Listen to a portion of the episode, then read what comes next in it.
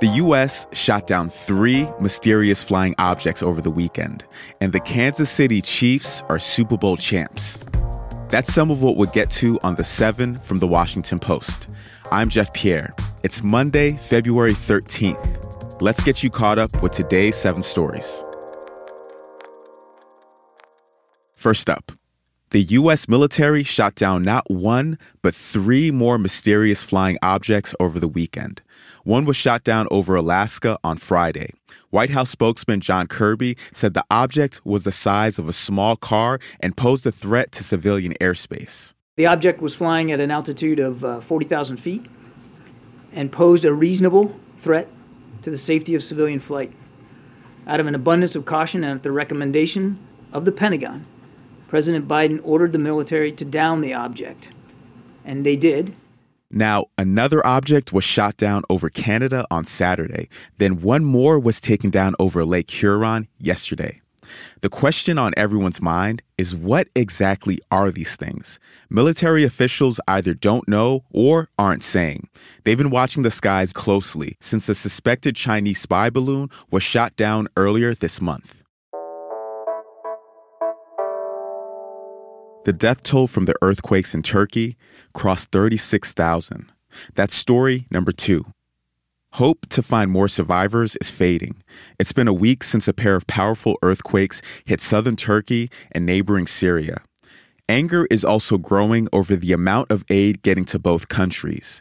In Turkey, relief has been pouring in, but in the northwest region of Syria, a lot of people have had to deal with the crisis alone. The area is controlled by a rebel group, and that has made it harder to get aid there.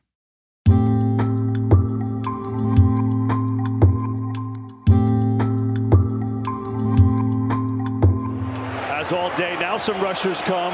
Going to throw it as far as his arm can take it, which is well short. And the Kansas City Chiefs have won Super Bowl 57.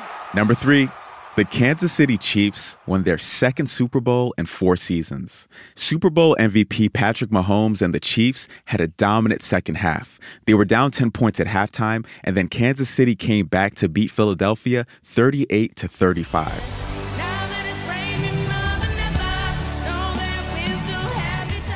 Maybe the Chiefs got a little lift from the halftime show. Rihanna performed 13 minutes of her biggest hits on a moving aerial stage. She wore a bright red jumpsuit and had a noticeable baby bump. Now, that is a flex. Here's number four. The FBI found another document with classified markings at Mike Pence's home.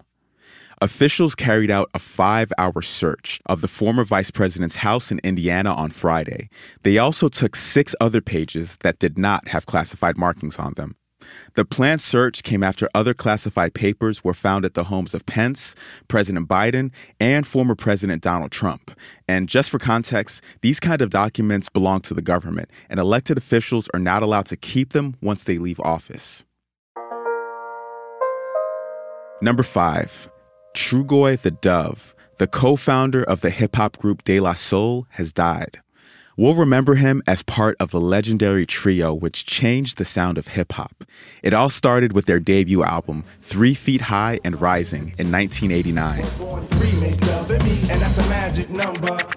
What does it all mean? Difficult preaching is A representative confirmed that the 54 year old rapper, whose real name was David Jolicoeur, died yesterday. We don't know yet what the cause was.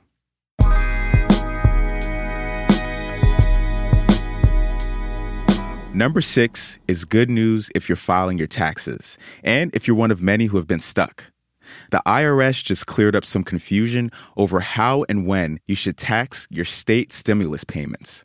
The agency had previously asked some taxpayers to hold off on filing returns. It needed to figure out whether those state payments were subject to federal taxes. The IRS said Friday that it will not collect taxes against relief or tax refunds coming from the states. This means that millions of people in more than 20 states can go ahead with their returns.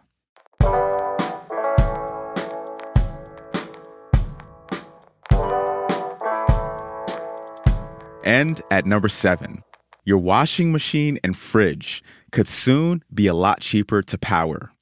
On Friday, the Biden administration proposed new rules for freezers, refrigerators, and washing machines to reduce emissions and save people some money. So, how much cheaper, you ask? People would save an average of $295 over the life of a new washer and $130 with a new refrigerator. The new rules could come into effect as soon as 2027. And just like that, you are all caught up. If you haven't done this already, don't forget to leave us a review on Apple or a rating on Spotify. We really love hearing from you all. I'm Jeff Pierre, and I'll meet you back here tomorrow.